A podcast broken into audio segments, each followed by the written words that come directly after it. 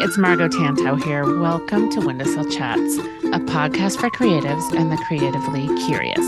I am so glad you're here. I've spent decades working with artists and being one myself. I've spent time in the trenches figuring out the best way to get something made, how to put oneself out there, and how to get your work noticed and pull yourself up and face the next challenge. Windowsill Chats brings you creativity from a global perspective as I talk in depth to friends I've met along the way. I'm here to bring their stories to you as well as a few of my own and see if there's anything you can pull out for yourself. Maybe a laugh, something you can relate to, and definitely a little bit more community for your quiet corner. So grab a cup of tea or coffee, maybe your paint water, a glass of wine, and join me over in my sunny windowsill.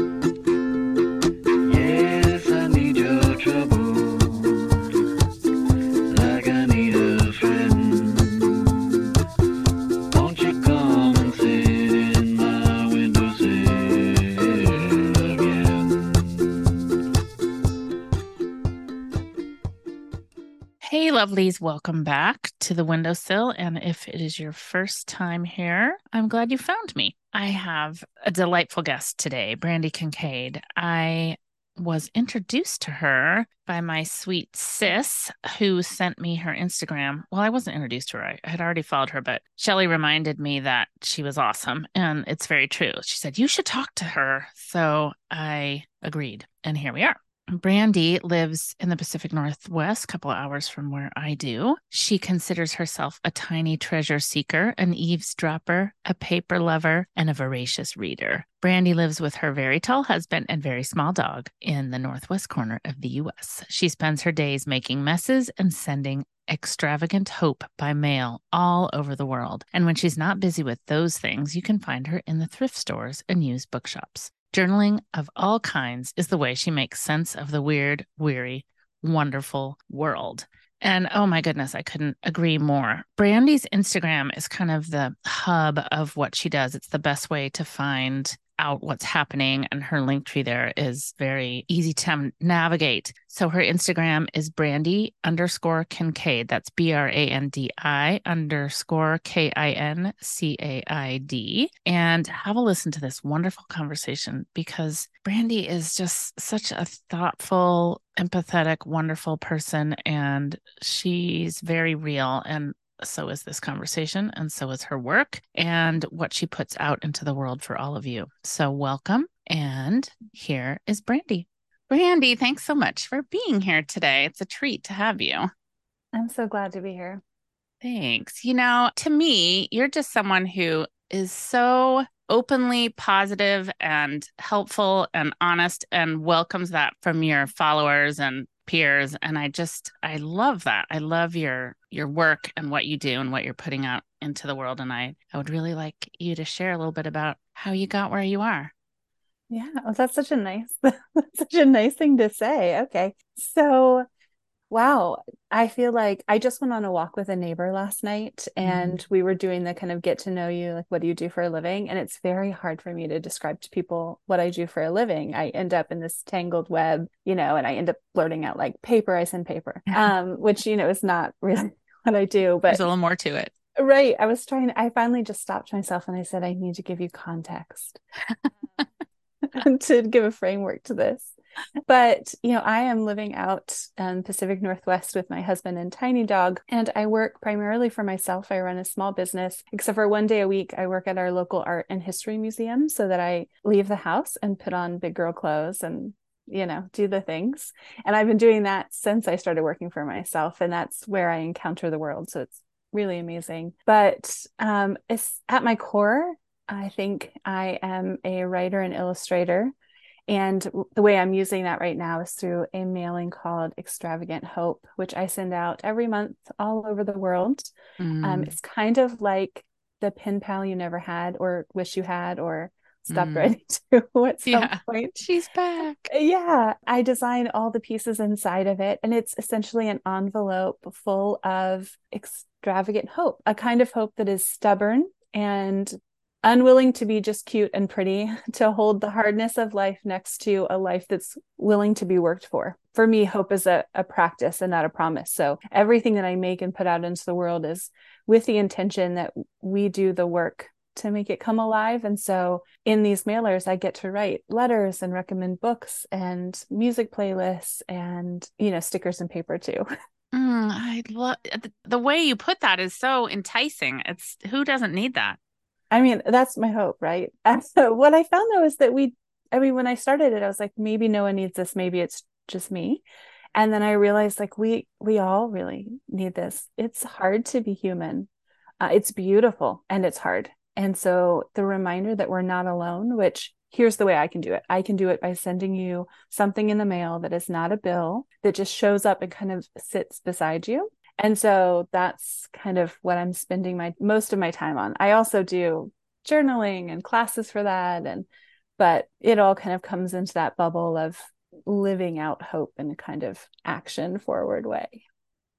Oh, I'd love to dig into that a little more. And I know you you have a cap on that because it's it's full right now. I, how do you manage that? How do you figure out how much hope you can send out?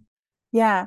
Um, so I do send out quite a bit of hope every month, and I'm so thankful for that. It's just me, and it's um, essential for my livelihood and well being. But again, it is just me doing it. So not only do I design and come up with every piece that's inside and have it made and then put it together, but I package them all up. I write a handwritten note that goes inside every one of them. So usually I cap it at what I can physically in my body responsibly do. Um, right. It takes me about four to five days every month to put them together and send them out because each one I sit with for a second. I write the person a note um, on the pep talk card and I just hold hope for them for a second. And that's what I love is I see these names month after month and I get new ones and people mm-hmm. come and go and return and you know when it's needed. But I feel like these are my friends and family too. Like these are people that I've now connected with. Yeah. And sure. you know, kind of hold on. So I just I had hit my cap and then someone had asked about them and I went back and crunched some numbers and I thought I'll open up a few more just in case anyone missed it. People miss things these days especially with the way Instagram is and with and I'm not the world's best marketer. It's not my joy in life. I'm not a salesperson, so it's hard for me to do that to remind people I have this thing that I'm offering. So I just kind of went a little higher this month and usually my numbers rise when we are most tender in the world. Mm. When things happen, mm-hmm. um, or around certain months like November, or I usually get a little influx as we need the reminder that there is something softer out there that can kind of hold us in the midst yeah. of it. So. We'll get to the other side of this. Yeah. If we hope together, or we can share the sentiment of that. Yeah. Oh, I love that.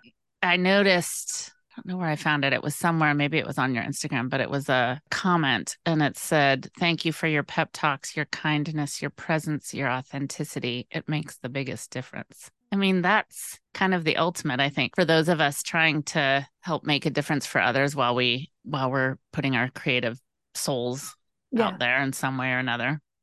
And we don't always get to know. No. I mean, we don't always know the difference that we're making, if we're making one at all. I believe we are, but you know, I can hold that space, that question. Um, and so when others do articulate that, that's such a gift.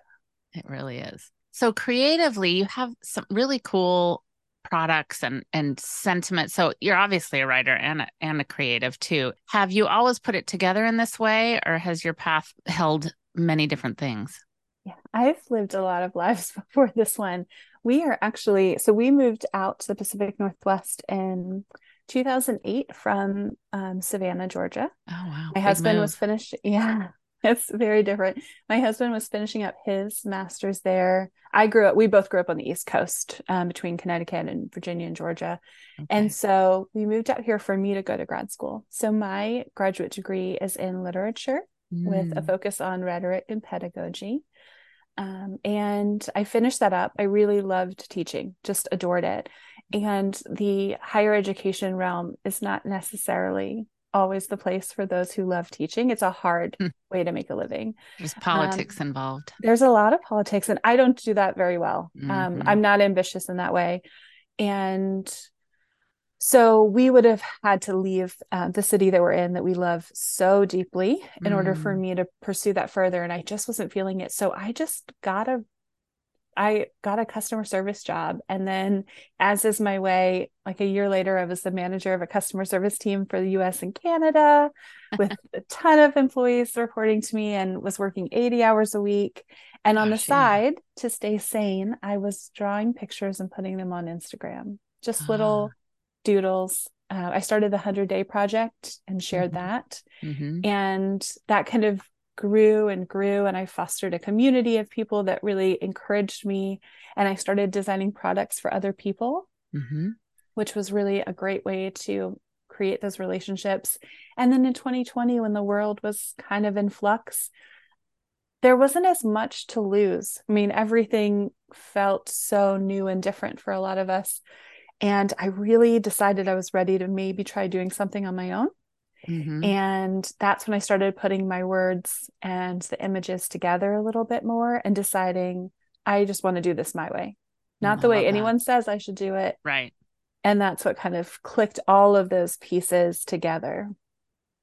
Love that. That makes a lot of sense. I mean, I think obviously your passion for writing, so much so that you studied it so deeply, and then knowing that, well, what's the path? I think often in our I don't know, career choices or school choices or whatever that ends up looking like, we think, oh, obviously I'm going to do X, I'm going to teach, or I'm going to work here, or whatever it is. And well, it's not always up to us. Or we get into it and think, oh, I, am I alive here? Yeah. And yeah. I just love that that you put those two things together because just I have your page open and it's just it's one of those things when I look at it, well, your color sense is super appealing, but I I don't want to miss anything. It's like I want to read post after post after post because they're all slightly different and they all resonate and I just they feel like a, a small gift, you know. There's there's just a lot there. I'm really proud of that space. Not that I always am friends with that space. I think social media is something yeah. that we all struggle with and I don't, you know, need to harp on that more than anyone else has. But one of my rules for myself for being in that space and maintaining it is to always do what feels most right to me at the moment. So I really follow no rules. And this could be to my detriment, and I don't care about when I post, how long I have very long captions and I love them. I'm I'm wordy and words yeah. are important to me and it matters to me to say exactly what I mean. And so I unapologetically show up in that space the way I most want to at the Love time. That. And so, regardless of whether that works in the end or not, I go back into it and I feel a sense of like, okay, I'm I'm proud that I showed up the way I wanted to, um, in the way that's most true to me, which doesn't have to be the same as someone else, but. Right. I think, you know, last week I was talking to Mackenzie Jones, who does social media for Windowsill Chats, and we chatted a lot about this. And I've always subscribe to that outlook where ideally if i'm not posting something that doesn't feel like me then it's not going to be real. And and i don't want to show up other than myself. So i might not be posting because i i'm not in that space or whatever it is. But i think i think the realness you know coming away from oh it has to look a certain way or you should have this mix or whatever when you start to feel that realness and show up with it obviously people raise their hand. Let me, I want more of you. Yeah. I was rereading something that I'd said. I was looking for something the other day and I it was such a good reminder. I was saying like the shoulds are so often not true. It's like when people say, you know, like books are dead, no one reads anymore. So we're just going to do whatever. And everyone kind of panics like, "No, I don't want books." But books aren't really dead. I mean, we still, you know, or they're like, you know everything is video. There's no photos and don't do that because everyone only wants video. That's not true either. No. People want the most true most connectable thing that they ha- can find in that moment from the person who can offer it. And that might be a video but it might just be a photo of one orange. And it's just when we get into that like that idea of like should should should it's that that kind of i think is the most dangerous to how we are able to express ourselves and show up as ourselves I agree. And I think with many of your words, they're so encouraging to that exact thing. It's, you know, you send out hope, but you show up with positivity or even just to, I don't know if it was today, but um, a recent one is just like, where are you right now? Just, just bring yourself right here as you are, you know, tender or tired. Right. And, and I think that's what so many of us long to hear is you can just be yourself. And I think I know for me personally, and I've meant talked about this a couple times, it's that's a practice too, showing up as yourself. It really is. Yeah. It really is. And it's it's very worthwhile, but it's not always easy. Oh no, no, no, no. It's not easy bringing your tender self to the table is one of the hardest things that we do, I think, but also one of the most important. And not just because someone else gets to see it and then can relate to it, but I think sometimes that's where we most meet ourselves. That's where we most see what's going on. That kind of vulnerability that's just to show up. I have an illustration of a potato with a little heart and hands, and I, it, I mm. say something about feeling like a tender tater. Um, and I usually put it up when I'm feeling most like a tender tater, and other people are so quick to to respond mm. because I sometimes I don't even realize what's on. I just feel like something's not right. I feel a little restless. Yeah. And then when I can articulate, I'm feeling tender. It's not mm. happy, sad, good, bad. It's not that binary. It's just tenderness. And putting mm-hmm. that out there, like making a space for it, suddenly I can feel myself and others being like, oh, yeah, this is just tenderness. I am just alive in the world and feeling it, good and bad. And both are a lot. We act like yeah. it's just the hard stuff that's heavy, but it's not true. Joy is heavy too because oh, it yeah. gives it it's, it expects something of us that sometimes we're not ready to give. So yeah. like being tender says, this is where I am right now. Um, and that's kind of a good invitation. It's such a good invitation. That's really got me thinking. I wrote down bring your tender self to the table. That's where we most meet ourselves. I think that's such a perfect word. I forget about that word. And it really, like you said, it's not, you can't always be yes or no, even though we feel like we should. But just like you mentioned, like showing up in joy, you should be joyful or you should be this way or that way. And, and maybe you are, but maybe you're trying to figure out how to pick your kid up from school on time or what, there's mm-hmm. all the mm-hmm. things. And tender, tender is a grace filled place to be. Yeah. You know, it's generous. I think if you can share your tender parts, um, that's where the honesty is too. Yeah. Oh, yeah. Oh, oh, that was a nice chat. I love that. I love that so much. And I think many times I feel like your words come from that place. They come from a um, just from the outside looking in, it feels they feel very honest, but not that like cloying how are you really kind of thing it's it's more just like hey here's where i am i i see you and uh come hang out if you want to you know? Yeah. Yeah. that, that gives more permission. I think it's easier to have permission that way. Yeah. Which is great. Tell me a bit about your journaling because it's there was another there was another comment on that that said something like i wish this was a library book i could check out. I just thought that was a, a great comment. Your journaling is yeah. magical as well and and that's something you've you've created a habit for yourself. Can you tell me a little bit about that yeah. So journaling is a huge part of my life and has been forever. It just takes different forms in different seasons and often multiple forms in the same season. I just released a class um, teaching journaling, a class called Puzzling that I did mm-hmm. with Get Messy. And that's looking at a form I've been doing since mm, about 2020, I think, that is kind of a hybrid of written like long form journaling, but maybe in some shorter, like I'm breaking it up a bit. And my previous um, kind of memory keeping or way of like putting my story down on paper with my need to collect every scrap that I encounter in the world. Yes. Um, you know, every grocery list that someone has dropped on the ground or like, you know, the wrapper of a crayon that got good smashed. for something. Yes. It's yeah, I need to keep it forever. And that's a place journaling in that form allows me to put everything in a place and to kind of give it some kind of structure. And it's the same kind of technique that I'm using in my current journal, which I started, oh goodness, I think the beginning of May. 2023 mm-hmm. has been a really interesting year for me personally, just very challenging. Mm. Um, and honestly, I say that, but everyone I know, 2023, I don't know what is happening with this year, but it's a yeah. special one. We're all feeling it. It's a it weird is. special it's a high year. feeling year. And I got this impulse to start a new journal where that's I what it was. To... It wasn't starting journaling, it was starting this new journal. Yes, yeah. I wanted to start a new journal and I wanted to be able to write more in it, kind of like my long form, but I didn't mm-hmm. want to only write. I wanted to draw some pictures because I hadn't just drawn with like a pen and, you know, on paper for a while and to maybe put some of my stickers in it. Just really simple, nothing too mm. fussy. I grabbed a little like A5, you know, dot grid notebook, nothing fancy at all, and just got started. And it was the the best decision I made. Did I mm. already have three journals that I was working in? Absolutely. Did it yeah. make any sense to start a new one? No. But I felt that like tickle inside where I was like, I, I need something new. And I gave myself permission to just do it. And now I'm three months in. And I can't imagine if I hadn't had that journal with me these last three months because I got to tumble all that tenderness out mm. onto paper, which mm. there's a certain kind of therapeutic process to that, especially if you're not. I have no intention of how this looks. It doesn't have to be pretty, it doesn't have to be perfect.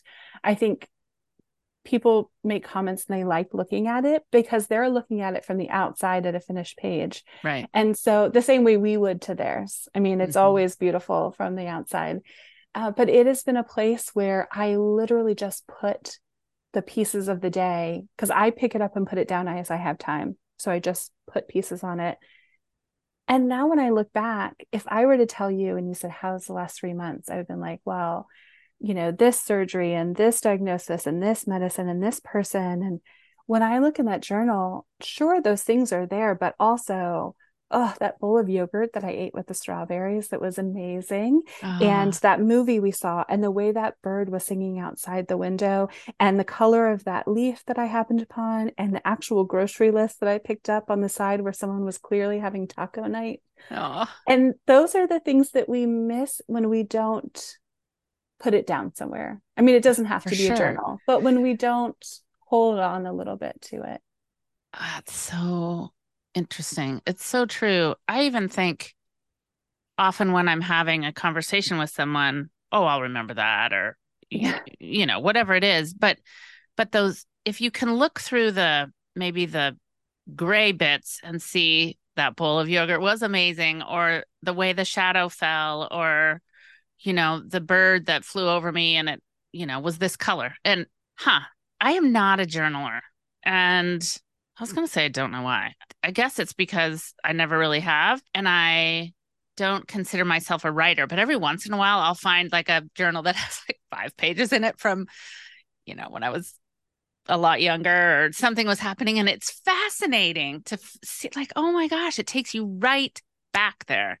Mm-hmm. Um, like I have one from a solo overnight or two at camp when I was 14 or 15 and and it's I'm so glad I do. I would never, yeah. you know, otherwise it's just like, oh, that happened, right? What do you think is different about this one? It seems like it feels slightly refreshingly different to you than your your other ones. How how do you usually approach what are your other ones that you have going? How do they differ from each other?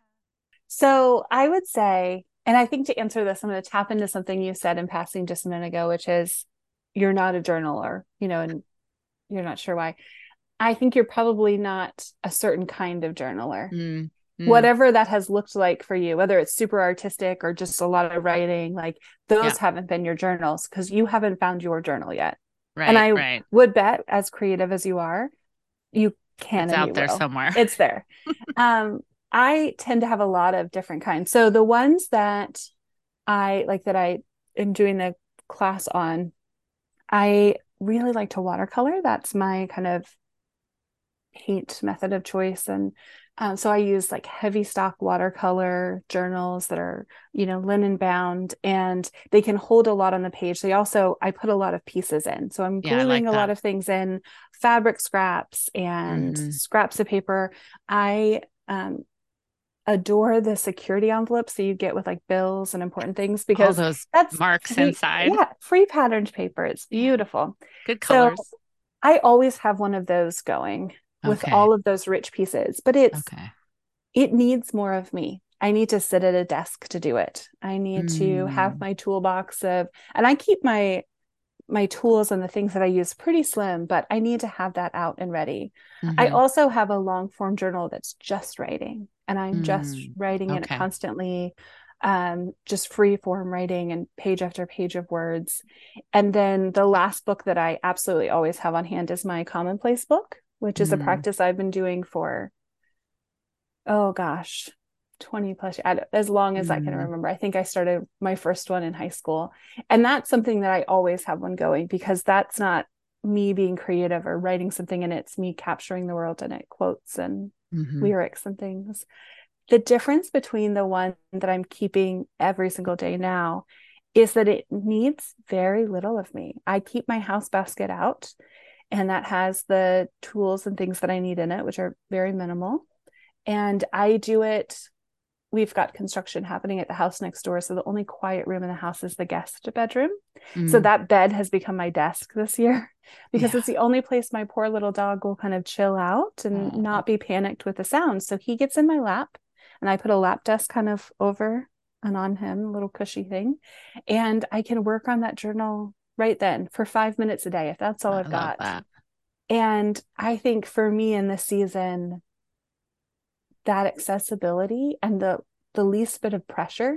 Mm-hmm. I don't post it so that everyone says like, "Oh, that's such a beautiful layout," or right. you know, wants to do it or buy something from me. It's purely just to tumble out on the page, and that's a mm-hmm. very freeing, wonderful process just saying it like that you know to tumble out and and it's i'm fascinated by the different approaches you take i think that's very cool and that's obviously all that you have going on in your mind and your creative mind and your writing mind and your curious mind and how how those play out and i think to to give them different kinds of space is i mean it probably just happened that way but it seems brilliant too because it's like oh this does have a home here and this one I'd like to save for these thoughts. I like yeah. that a lot.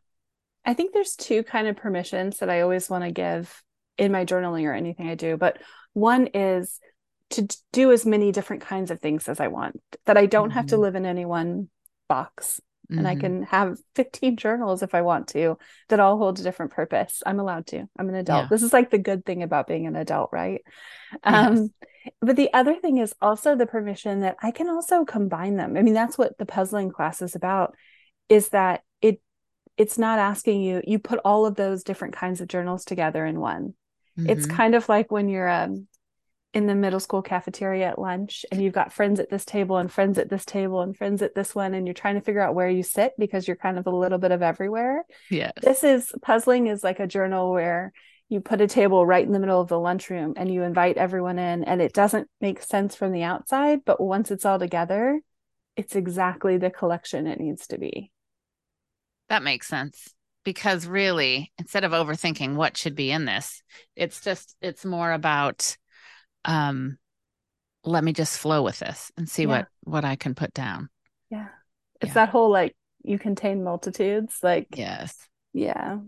So as far as um, suggesting how to start a practice like that, first of all, it sounds like go check out puzzling for sure and get with get messy and that link will be in the show notes and it's in i know it's in your link in bio too yeah so we'll we'll share that but as just a general recommendation if somebody's thinking hmm this sounds intriguing yeah how do i so, how do i do it Absolutely. Um, and I'll tell you this, this is in the free lesson. So you would get the same information. I'm not like giving okay. things. yeah, I don't but it's very much at, at, the crux of what I do, which is pick any book that feels most comfortable for you. Don't try mm. to spend time figuring out what the best journal is, like looking at everyone's feed and what feels most comfortable to you. Do you like big or small? Do you want to be able to put it mm. in your mm. bag or is it okay if it sits on your desk all the time? what kind of paper do you like? Do you want it to be thick enough to hold paint, or is it fine if it's just ink, or you don't care if it bleeds through? Like that's the first one. And if it's going to be something that you already have on the shelf, because I don't know anyone who who doesn't fall prey to owning 75 journals they've never you, touched or has like one line. Yeah. You can't see what's next to me, but this is what we do. Yes. So pick one up. Pick one yep. up decide which one most fits your thing right now and then i in the class and in life i call them edges which is mm. open your book to a blank page see it as an invitation instead of something to paralyze you mm-hmm. and put down edge pieces so i call puzzling puzzling because it's like a jigsaw puzzle where you put the edges down first love that you have, a, you have, a, framework from which to put the rest of the puzzle that immediately works for me yeah i'm an, I'm an edge person i'm yes. the i'm in the margins all the time yeah so what your edge pieces essentially are your strongholds. Like what do you what do you know you want on the page? What will give you some kind of base? Mm. And we mm. all have something different.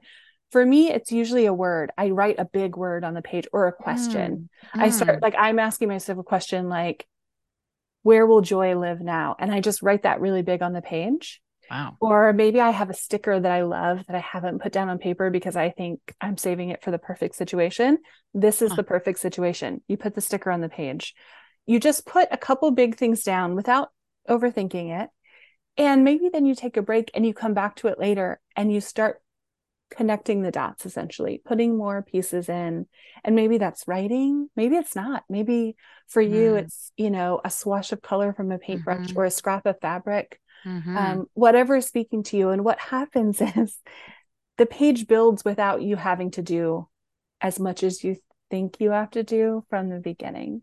I love kind of excited about this Brandi i want to start.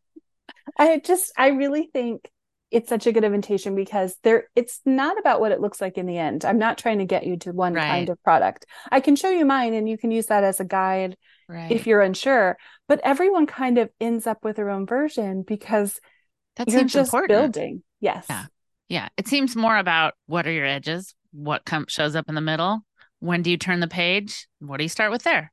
Yeah. I've been doing some work with a, a wonderful practitioner and she's getting me to do more breath work and more sort of call it meditation. It's really quiet time to get myself centered and focused for the day. And I'm thinking that would be a fantastic time to do this because mm-hmm. I'm a I'm a doodle thinker and I know they've proven now that when often when you draw and doodle some of us think that way or listen that way, you know. Yep. So that kind of makes sense to add some of those things together to give yeah. yourself that time, that moment to think or reflect. Or I like coming up with a big word or a question. I often wonder, I look at people like you or Sarah Walsh had a post today of of starting to combine some words with her art. And I just thought, you word people. How do you do that? You come up with such eloquent, like it's just like, how did you know that was just what I wanted to hear? And I just don't feel like I think that way. But I I think when you the way you describe it, it's like, oh, we all have a thought in our head, for heaven's sakes.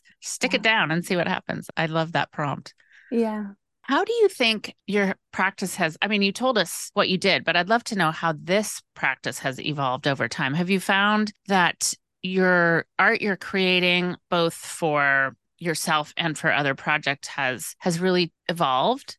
Yeah, I mean, yes and no. I think at its core, it's remained kind of true, which feels good. It feels feels like I'm on the right track, which is I'm always trying to make pieces that tap into what it means to be human, whatever that looks mm-hmm. like, if mm-hmm. it's words or pictures or so mm-hmm. that feels good. But um, it has evolved. I think that I've become more trusting of myself mm-hmm. and more trusting of what I most want to show up like, whether that's on a journal page. So I'm not just thinking, well, you know, this is what everyone's doing that I love. I see mm-hmm. these artists and mm-hmm. I'm like, oh, I love that. That's got that's my style. I want that. Mm-hmm. And what I'm what I have learned over the years is that can be what I appreciate that then inspires me to do my own thing versus that being my style. And so I've really grown to trust um, what I'm doing quite a bit more. And my journals, my art journals, you know, even from a couple years ago,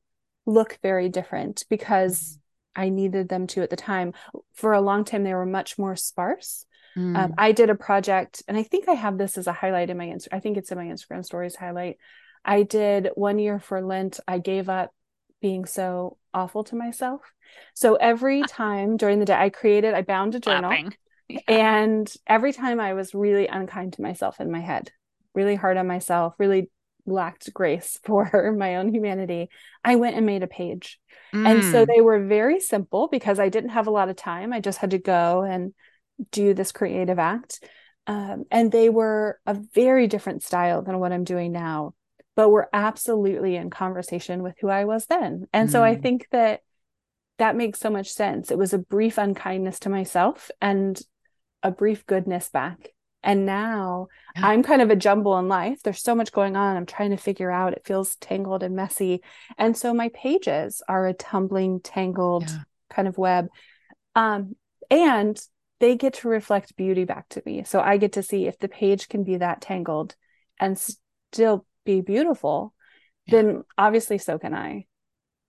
Obviously, so can you. So can we, right? That's really it feels like a gift to yourself too. If you're if you're going through a lot, you mm-hmm. mentioned it sounded like health things and just layers of things, new housework next door, you know, where do we even sit in our own house? And if you can capture those moments, it's a little bit of your own therapy. I love that you gave that up for Lent because really that's in turn being kind to yourself.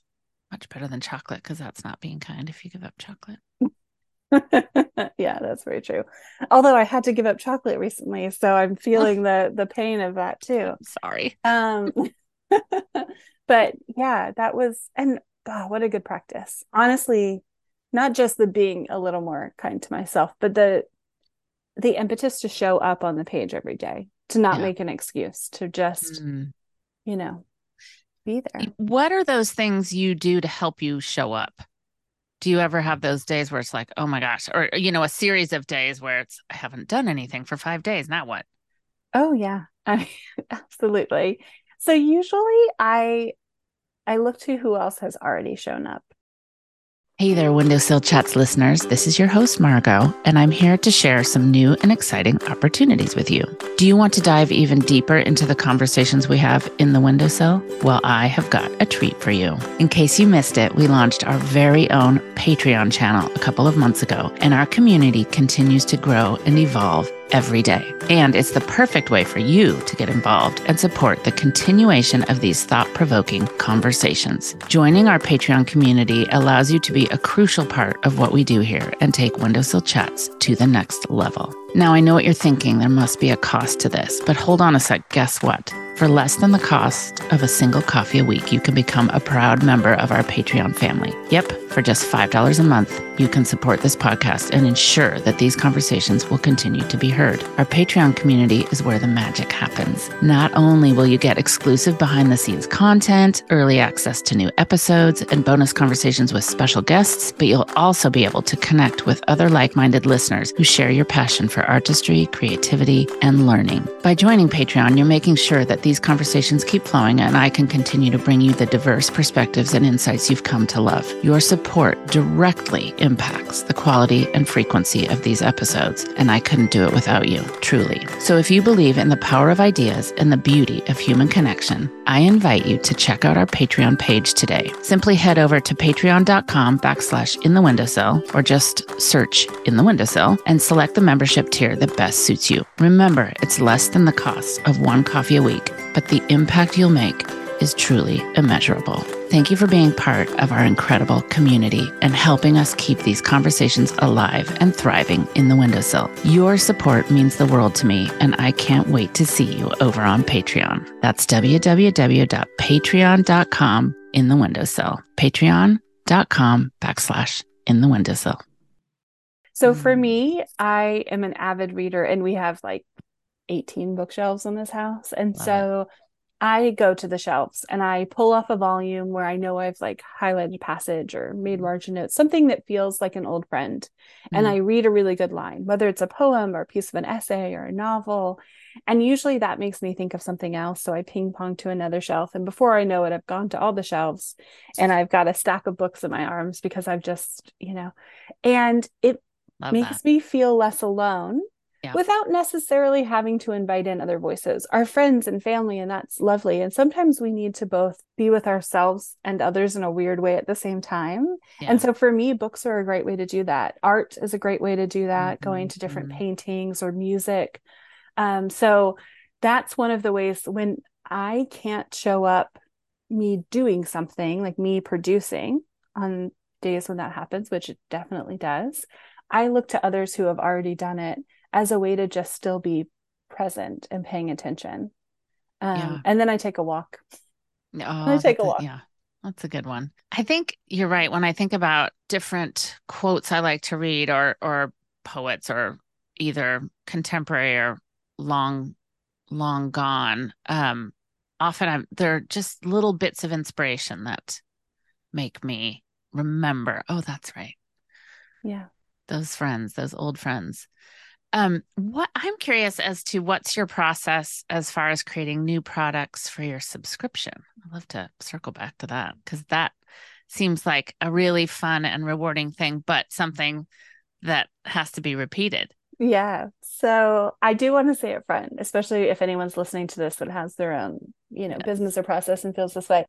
Every month when I sit down and it's the days when I'm going to design for future months or, you know, um, I am absolutely 100% sure that I have no ideas left. There's nothing. I don't, I don't know what I'm doing. This is it. Like yep. I've, it's an issue. We've got a problem. and every month it turns out that's not true.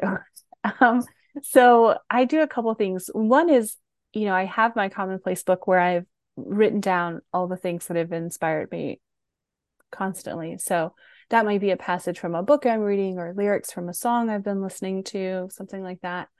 Um, I also keep a notebook where I jot down ideas, things that come up. And usually those ideas are something someone said, something someone posted, and it's often an emotion. You know, someone mm. is feeling this way mm-hmm. or that way. I'm feeling this way or that way. A friend of mine is feeling a certain way, and I've responded. I'm recording those things because it's not so much the end result. Like I end up making a print that's floral and has some words on it. And it's more like, what do we most need right now? Where mm-hmm. are we as a community? and what do we need and that changes um, hope doesn't always look the same it doesn't always come to us in the same package right. and so some months um, i feel like what we're most needing is a gentle softness like we mm. just mm. need it's like going to the nurse's office in school like we just need to go sit somewhere for a minute yeah. yeah. in the quiet and be away from things and some months I think we need a little kick in the pants. You know, we need someone to be like, you know what, it is hard. And I'm so sorry it's hard. And what are we going to do next? How are we going to make the world the kind of place we want to live in? Um, so that comes from the emotions that I'm capturing throughout the month.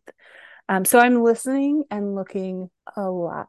I'm paying yeah. a lot of attention to the world. When people talk to me in the line at the grocery store or at the bus stop or at the museum, or I overhear a conversation outside, all of that to me is what's going into extravagant hope. And then the package just might look different you know, I was, I was thinking when before I even first asked the question of um like what there's no openings left. I was thinking to myself in my product brain, like, how could she do one for all the people that are going to want to join? You know, like that you don't have to touch everything, but that's the magic of it is that you do, of course. So I just love that it ebbs and flows. And when it opens up, I noticed it in your stories, you know. So is that kind of how you let people know that there's hope for hope? Yeah. So um, it's funny you say that because it's something that I wrestle with, with, you know, what can I streamline to make this, you know, that I could expand? Like, how could I actually do this to reach more? Um, and some of the things I'm unwilling to give up, and some things I've changed. I write a long letter, a one page letter. I keep it to one page, which is amazing every month that goes inside the mailer. And for the first, I don't know how many years, I was signing each one by hand. Mm-hmm and I realized at some point it had to be that or writing the note, and the note was more important to me. So, like that switched. But there are some things that feel non negotiable to me. I want it to be a physical piece of mail that people have to receive in their mailbox and open. I've yeah. done digital things before, and actually, Extravagant Hope started as a digital thing that I offered one year. But digital, while there's a lot of benefit to it, not everyone actually after they purchase it open and use it and yeah. it it's easy to forget. It's easy to overlook mm-hmm. or to wait on. And when something really shows up in your box you kind of have to be with it for a minute. And that's what i want to offer people is just being present with it. So you know that's it's interesting that's something that i've thought quite a a bit about and now i've gotten off track and your question has just that's okay. That's you're perfectly on track because it's like you know it's we i think that's one of those things as creatives we well i can only speak for myself but i wrestle with a little bit. It's and i think when i'm looking at other people's work and i think oh it would be nice if there were more bits of that in the world but that doesn't always fit in and sometimes it does and sometimes we just don't know how to wrap our arms around that Oh, okay. So there it is. I'm back. I'm back on the track. So here's one thing I do is every month every month, you know, I send them all out. And because I send them internationally too, I mm-hmm. hold a certain number back just in case something goes wonky. Although to be honest, more I mean very little goes wonky with them. I'm so grateful. But yeah. more happens just in case somebody doesn't ones, get it. yes, than in international. Like I swear I can get it to the UK faster than Florida. You'd have a very hard time getting it to Vashon Island. I'm just to say like it's just what it, you know, it's just what it is. So then so like I wait a month or two and then any individual items, not all of the pieces in a mailer, but individual prints and stickers and things I list in my shop. And so that's mm. what my mm. shop is full of. Okay. They're all pieces of extravagant hope, but just one off. So that one, some people who buy extravagant hope like to go back and get extras. You got a piece you mm. really love. So smart of you. More. Or if you didn't get that month and you wanted something. And what I do often is someone will reach out, say it's in between months, so there's no open spots yet for extravagant hope, and they need something for themselves or someone else, you know, mm-hmm. and they'll say, Can you essentially just curate a little pack for me? Can you send me something? And so I usually just ask a couple questions Where are you? What's going on? What do you most need? And then mm-hmm. I pick from those shop items and it's like sending extravagant hope just not quite the same and that yeah. has been a way to kind of bridge that gap a bit mm-hmm. because i open spots so i send extravagant hope out on the 14th of every month um, i say the 14th i start earlier than that and by the end of the day on the 14th the last ones are being taken to the post office mm. and then usually around the 18th i open spots for the next month it gives me a little bit of a rhythm and allows me to kind of get my bearings and get things done, uh, get all the pieces. So people should check your Instagram around the 18th. Yes. And I do send out, I have a an email newsletter, the Pigeon yeah, Post. That's a good one too. And I send that out on the same day just to make it a little easier. The same day it releases. So just as like a heads up, like spots are open um, and you get a chance to go in and grab one. I love that. Have you ever had your own card line because your words are so I mean, I, you have cards in your shop, but you have you ever said I'm having a line? No, I haven't. I had a friend who did a really great women's like year long project of workshops and things, and she made um, cards, like greeting mm. cards out of some of my words and artwork that were part of the package. Um, mm-hmm. Um, but that's but that's when there's that stuff. Yeah, because your words are so good. I also was wondering the things you send out. Do you print them yourself? Do you have do you print a, a limited quantity and then you'll have them in the store till they're gone? How do you manage that? Yeah, so I have them printed remotely, the prints and the stickers. The only thing I print in house here is the letter. And mm-hmm. usually it's because the letter is the last thing I write because I want it to be most relevant to where we are before I send it out. So that actually happens just days before I package the mailers and send it off. Um, but other ones, I design all the artwork, send it off, and then have those pieces sent to me. And I order just enough for the thing and a little extra so that I can put some in the shop. But I generally don't restock them. I kind of like it to be just a limited run. There are yeah. a few pieces that have been so well loved and requested over the years that I have restocked those because I mean are. I know what they are. I want them to. I understand. Yeah. Um, but generally they're kind of a more limited. I love that. So here's kind of maybe a big question. What what's your greatest source of inspiration? Maybe it's not a big question. Maybe it's easy. Yeah, I think for me that's pretty easy. I probably have already it's probably pretty obvious at this point. Um, my everyday life. And by that I mean it's beautiful. Um, you know, I midday every day I walk um, mm-hmm. Augie Roo, my dog. And so I walk Augie Roo and I see a lot of the same neighbors, but sometimes we see different neighbors and we have little snippets of conversation. And I watch their gardens grow mm-hmm. and die and grow again. Mm-hmm. And we have a grocery store down the block. And because I cannot ever get all the groceries in one go, I'm there every day probably and so walking down there and listening to what people are talking to in the line waiting to check out um, the birds that are coming and going from the neighborhood that is hands down the greatest inspiration mm. because mm. it reminds me of my bigness and smallness all at the same mm. time. Right? I mean, it's mm-hmm. we have such an important role to play in just being alive and being here and being tethered to each other and at the same time we're such a tiny part of yeah. such a big thing you know it's um i love that that's your inspiration because i feel like really there's so much around us every moment and uh, i have a friend visiting right now who is very in touch with nature. I'm just i i mm-hmm. pulled that out because i was trying to think of the right thing to say. You know sometimes you have a friend visit and you can't wait to go shopping or try this restaurant or go to a museum or whatever. And this particular friend uh is really in touch with nature and seeing a day through her eyes and how she sees it is it just makes me think about it slightly different. You know you get we kind of get used to what's around us sometimes and just the fact that you even saying you see their gardens grow and die and grow again and that there's so much beauty and all these things around us. And i feel like often we we feel like we have to take so much in but it's it is that daily routine if you call it you know how a flower grows how a how you get from one place to the next. Is there a smile on your face today mm-hmm. that that's always going to be there yeah. where we are. And to be able to tap into that and as inspiration is it's what we all have. No matter who you are and where you are you all have we all have what's in front of us every day. So what's the inspiration in that? Instead of having to i mean we were forced to sit with that for 3 plus years and yeah. it changed things. Mm-hmm. so that that's beautiful inspiration. I love that okay i had i had more oh i know. So i have a couple a, a couple of thoughts. I get there's a couple of people there's a couple of apps where you can get a text every day or text whenever you respond to a dm a certain way.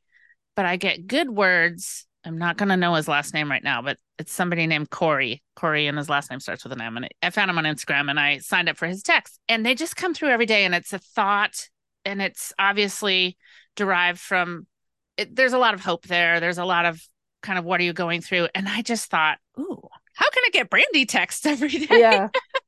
It's a good idea. I've I'm in the so extravagant hope has been going almost three full years now. Like I'm, you know, on this, um, and I love it so dearly. It's such it has become such a gift, and I'm starting to realize like at some point I'll have to think of what the next step is, and that I don't just mean growing because I don't know that it right it's not going to grow in the same way. And right. two, a lot of people have been with me from the beginning. At some point, we need to shift and grow. There, we need something new, even if we're mm-hmm. going to stay together. Like we need something right. new. And so I've been thinking about what those next steps are. Like, what's the natural evolution of this project? And so it's interesting. I've been thinking about similar things to that. Like, how do how can I show up for people holding that same space mm-hmm. that making that same room but maybe the package shifts slightly mm-hmm. or you know the way that kind of comes around and so it's a it's a good time to to have those ideas coming around because i'm mm-hmm. i'm too tired in this moment to get right. there but right. that moment is coming i can feel it it's like if mm-hmm. if i'm watching my own garden something is is gonna grow and so like i'm keeping an eye on watching those little things. That's a perfect metaphor because it really is. And we do, the seed has to be planted, right? Mm-hmm. It has to, you have to care for it and you know it's coming. It's like my dahlias are just popping right now, but I, it's like watching a boiling, a watch yeah. pot never boils. Like, come yeah. on, little dahlia, come on. I know you're going to be here and I know you're going to be here for a while and that's going to make me so happy. But there's so much, there's beauty in the anticipation. Mm-hmm. And there's something there's a lot that goes into having your own business because it has to ebb and flow. You can't, you know, you there was a point where you didn't send out hope every month and then mm-hmm. you've thought thought I need to do this and I'd love to do this and now that's growing, but what's my next way to build my business or change it depending on what your what your needs are and yeah. We will stand by. Have you ever thought about producing your own journals for people to use? That request has come up a number of times over the years and i think that the enneagram 4 in me which is raging and wild um, struggles with it because i would have a hard time using a journal someone else's you know because i'm well, like it's more oh, specific then like this is fine but like oh you chose that cover or why did you put this on the page or um and so that's a hurdle that's really hard for me to get past yeah. what i could see myself doing is making um, some kind of really interesting, not cheesy, interactive like workbook or something. Yeah. That got people to engage with whatever journal in they have in a way. Yeah. I love Which, that. Well, and I saw you have some prompts, little prompt pages, right? Mm-hmm. In your um in your store?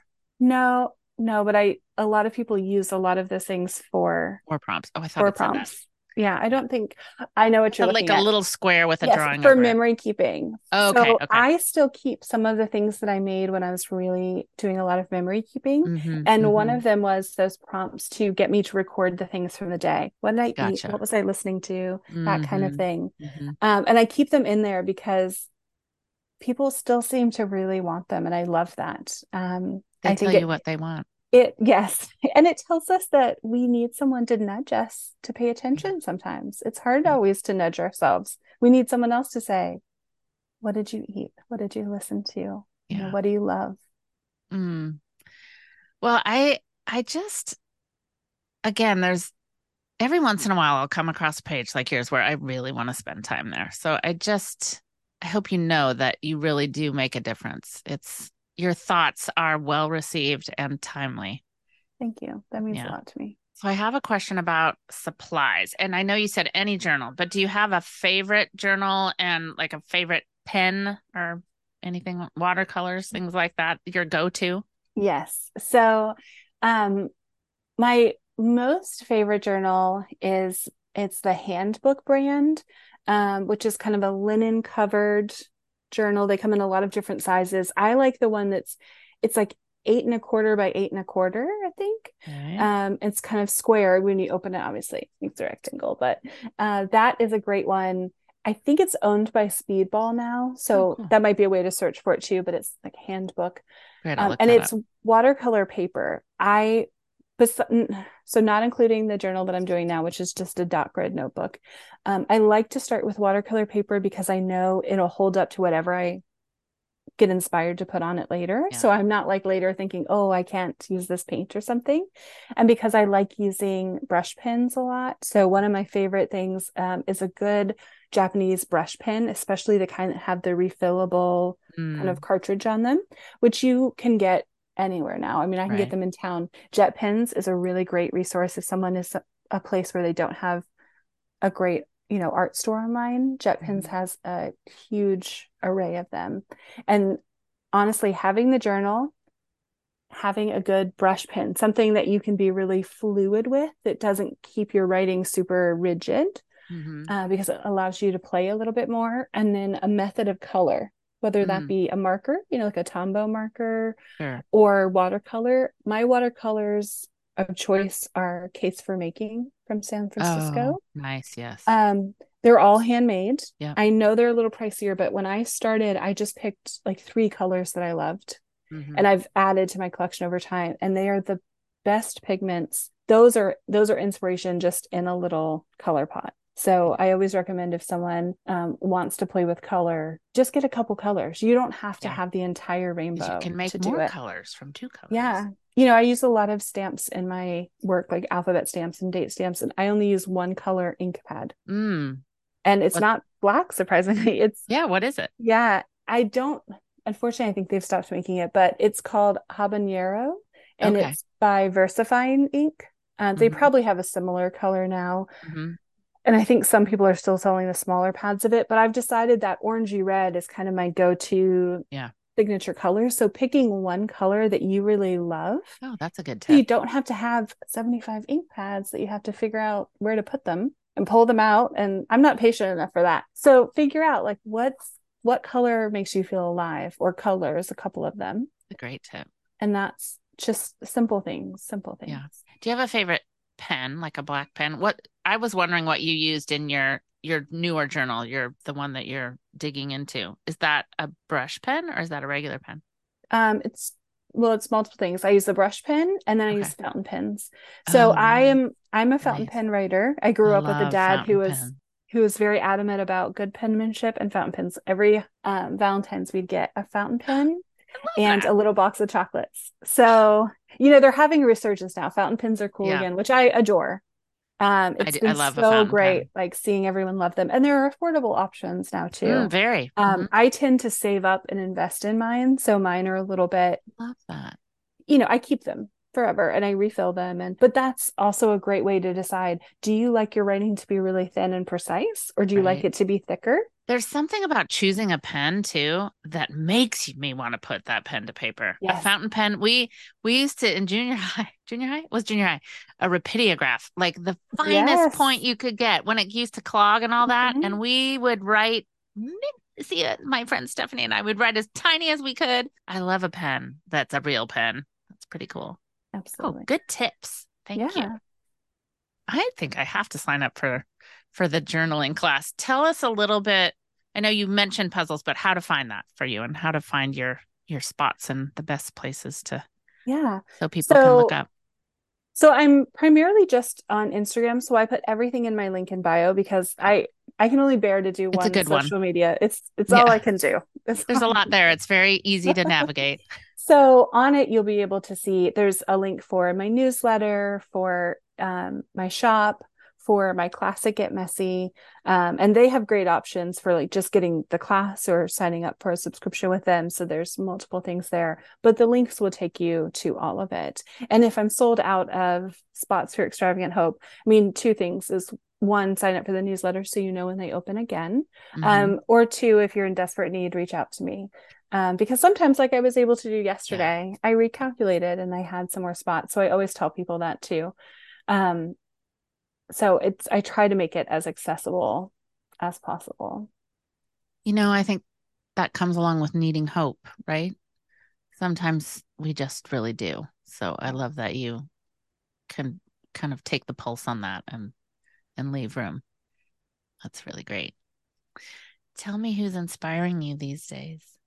Oh goodness. Um, so I have been recently digging back to some old favorites. I answered some interview questions for someone the other day, and I was telling them they were asking me what creative texts I read, and I was like, well, often it's not it's not like the artist way or something. I love people's letters. So artists' letters, um, Mhm. which are so often bound um, and published these days, which is probably Yeah. problematic, but I, it's beautiful at the same time. Um, Flannery O'Connor's letters are some of my Mm-hmm. most favorite. I mean, she's a favorite of mine. She's so complicated and um, Mm. and wonderful, but her letters are a great source of inspiration. So I've been going back to them, Nice. um, and that has been great. So I've been digging back to uh, old works and and going from there. I love that thought. Nobody has said that before, letters. And I think that there's always a window in just revisiting somebody's thoughts where very likely they weren't meant for anybody to read them or they didn't think a bunch of people were going to be reading them. But sometimes that's that's why that's that's the privilege of it. it's when two people are talking openly and usually hopefully pretty honestly about what it is to be alive which is what's happening in letters whatever the subject matter is you get these really beautiful gems of their creative process or you know how they're seeing the world which is the same thing we're doing right now i mean someone could listen to this later and Yeah. feel the same way it's just Right. us talking about being alive but they'll pull something out of it that's just so inspiring. And so letters are such a great, but Flannery O'Connor's letters and the poet Elizabeth Bishop, her letters with Mhm. Robert Lowell, it was published in a book called Words in Air.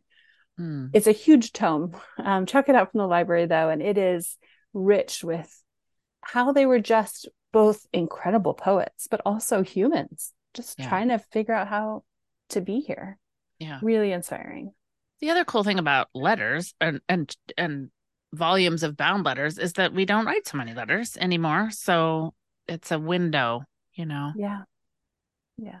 which I appreciate that you do. You do send. Any other inspirations? Oh goodness. Do you want me to tell you what you wrote, what you said? Yes. the Okay. thing. yes. I have cliff notes. Oh, that's perfect. I would love a Cliff Notes. I'll do one at a time. Lucille Clifton. Oh, always Lucille. Always Lucille. It's the poets for me. It's the poets. It's the poets because you're a wordsmith and a word lover, and I think that makes a lot of sense.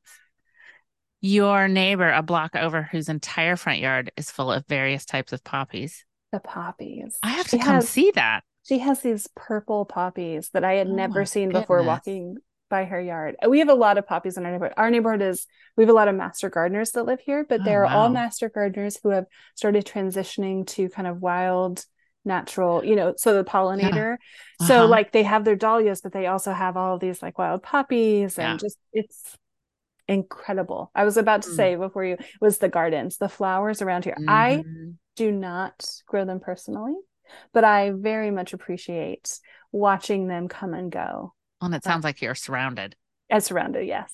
There was a poppy. There's a there's a flower. There's a person here who you can buy plant starts from, and I thought, oh, I'll plant this poppy, and it came up looking like oh, vintage French pale mauve to dark purple crepe paper or something. Mm-hmm. Like uh, I've it was gorgeous. Yeah. I've never seen anything like it. So I was just very in awe of that. I love a yard full of poppies. Imagine that. I'm kidding. It's just so wonderful. Your last one was, which I completely agree with, the quilters of Gee's Bend. Oh, you know, I have one of the quilts. You do? I've never met anybody that had one of their quilts. And here's what's even more precious. It's not one of the really great abstract ones that we so it has a better story. My friend Robina, I'm in a group of women that meet every week. Um, and they're all 30 to 40 years my senior.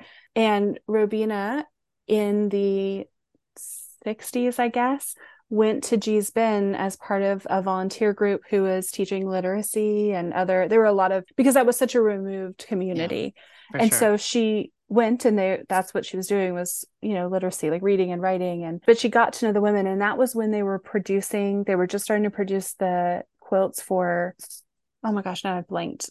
It wasn't bloomingdale's. It was the one of the stores in new york yeah. was having them make quilts and that's how they were maybe?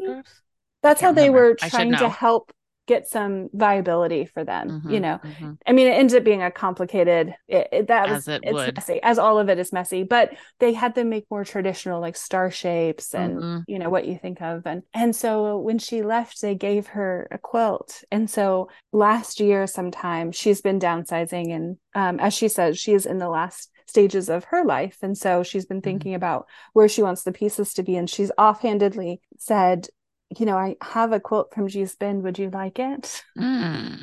And I stopped breathing for a minute. I was like, yes, I would. She's like, well, it's, it's been well used and loved. So like there's a little bare spot, you know, oh my gosh, kind of where I, better. where I sit on the quilt to like tie my shoes. And I was like, oh, the fact that it was used and loved that she didn't just put it up Even on the better. wall in a closet. Just... So can you give listeners who might not, some people listening in other countries might not know about Gee's Bend. Oh, yes.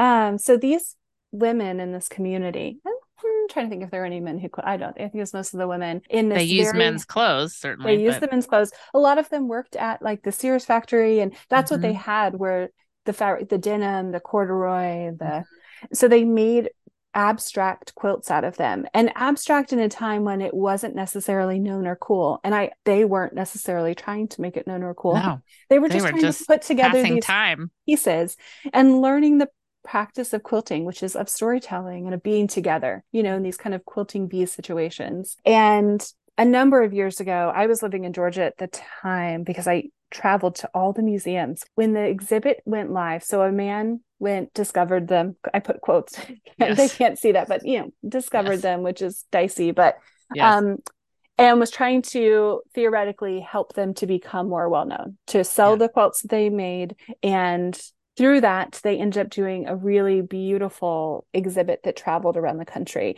There's been a number of them since then. This was the first run, um, mm-hmm. um, and it started and it was down around the South, and the women traveled with um, the pieces and just incredible. I got to meet some of the women at some of the. Did stops. you really? There was wow. one in South Carolina where they were there. I said nothing good and tangible. I just kind of fumbled out of my mouth like, "This is my Madonna," you know. Yeah. Like I am not.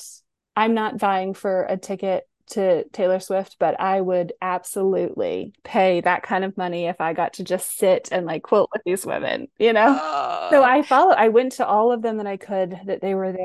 Um, but they just, they used what they had. They yeah. used what they had, which is what I'm trying to do all the time. Oh, that um, makes such good sense that that you love it so much. And it's why I love poets so much. They do so much with so little.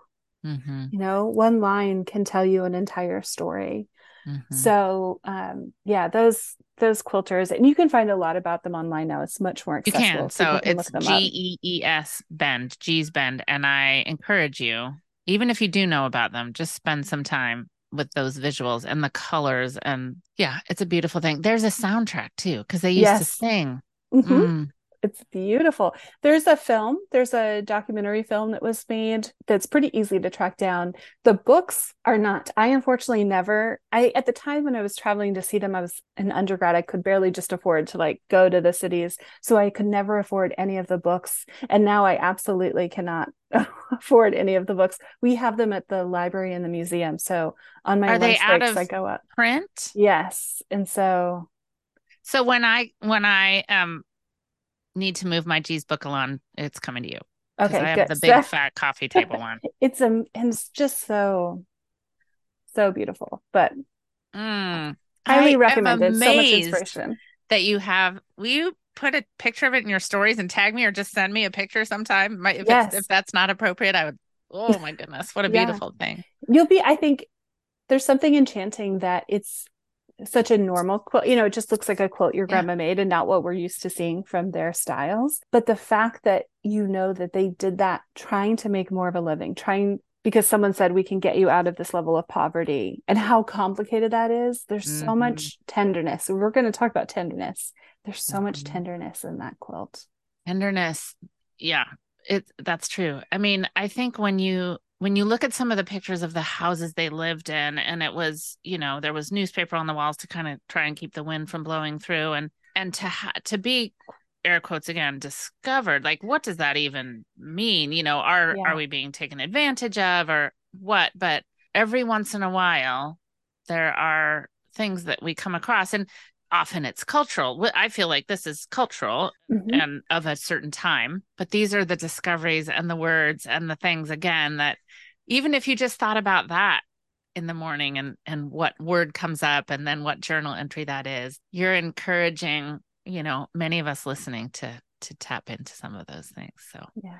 oh my gosh Brandi what a delightful conversation i i knew i would have fun talking to you but i really was looking forward to it Well, this has been wonderful. This has been good. I feel like now I'm just ready to go be in the world. You know that feeling where you're like, oh, right, this is why I love being here. Thank you so much. Before you go, I just want to say a quick thanks for tuning in. I hope you found something useful to take away and something to make you think. For those of you listening in on Spotify, and I know there are many, you now have the cool option to show your love for Windowsill Chats quickly and easily. From the show page in the Spotify app, you can simply tap to rate it one to five stars. And of course, I'll really appreciate it too if you leave a review wherever you might be listening. See you next week, lovelies, and I hope it's a creative one.